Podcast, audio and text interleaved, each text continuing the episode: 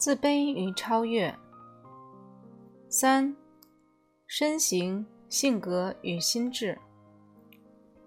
很多学者曾指出，精神和身体表现之间存在一种固定的关系，但是还没有谁能找出二者之间的确定关系。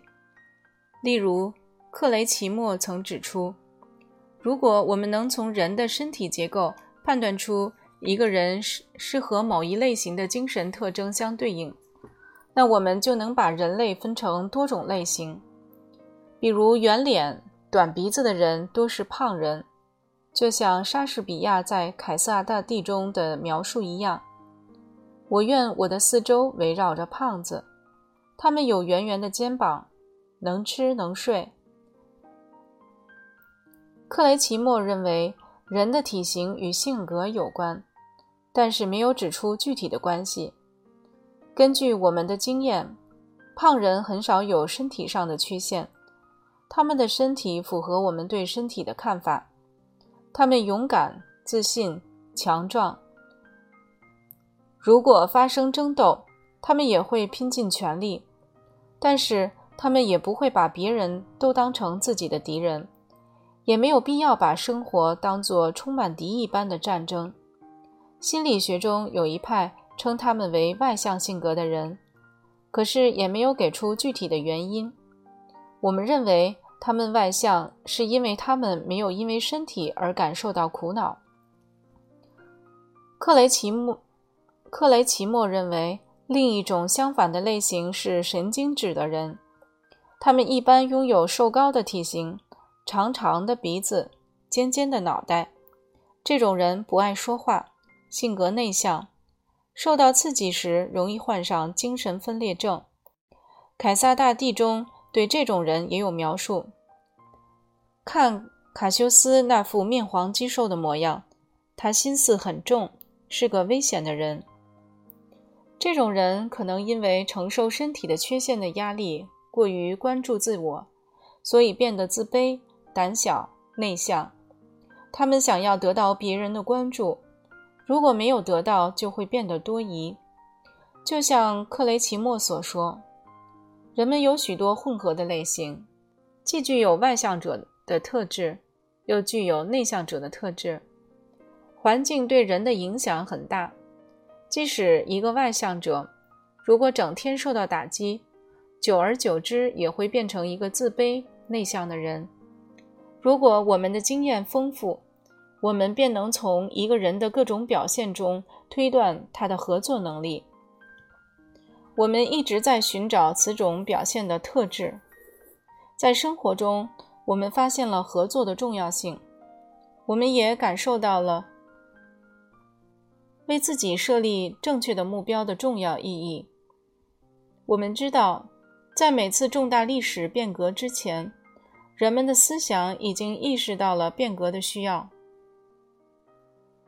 并努力使之成功，但仅凭本能来决定，很容易产生失误。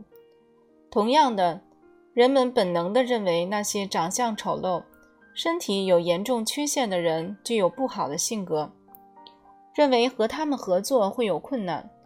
其实，这种本能思想并不正确。人们常常对具有身体缺陷的人还没有完全了解。就已经断定了不会与他们有很好的合作了。目前还没有什么方法可以解决这种错误的做法。他们的缺陷常常被我们过分夸大，并成为大家排斥、歧视的对象。现在我们可以总结一下以上的观点：在一个人四到五岁时，精神和身体就会形成一个固定的联系。他的心智模式和对人生的态度基本已经形成，他的行为模式、情绪基调和身体特征也相应形成。从这些特征中，我们可以了解一个人。比如，失败者的共同点是欠缺合作能力。我们再来给个体心理学下一个定义，即个体心理学。是为了了解一个人的合作能力的缺失程度。精神是一个整体，一个人的人生态度、生活模式会影响他的一生。一个人的精神思想也会和人生态度相一致。如果我们发现某种情绪很明显的出现了问题，与自身的利益不一致，只摆脱这种情绪是没有用的，必须从人生态度上进行改变，因为这种情绪也是人生态度和生活模式的表现。个体心理学给我们提供了教育。和治疗方面的新启示，我们不能只对某一种病症或一种单独的欠缺之处进行治疗，我们必须对一个人的整个生命态度进行解读，了解他的生活方式、行为模式、对生活的态度、对他人的看法等，从中找出他的错误看法，这才是心理学真正该做的事情。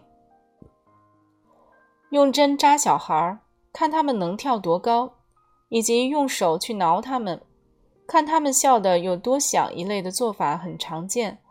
实际上，这些做法只能表明一个人当下的特定的反应和行为，不能说明他整个的心理状态。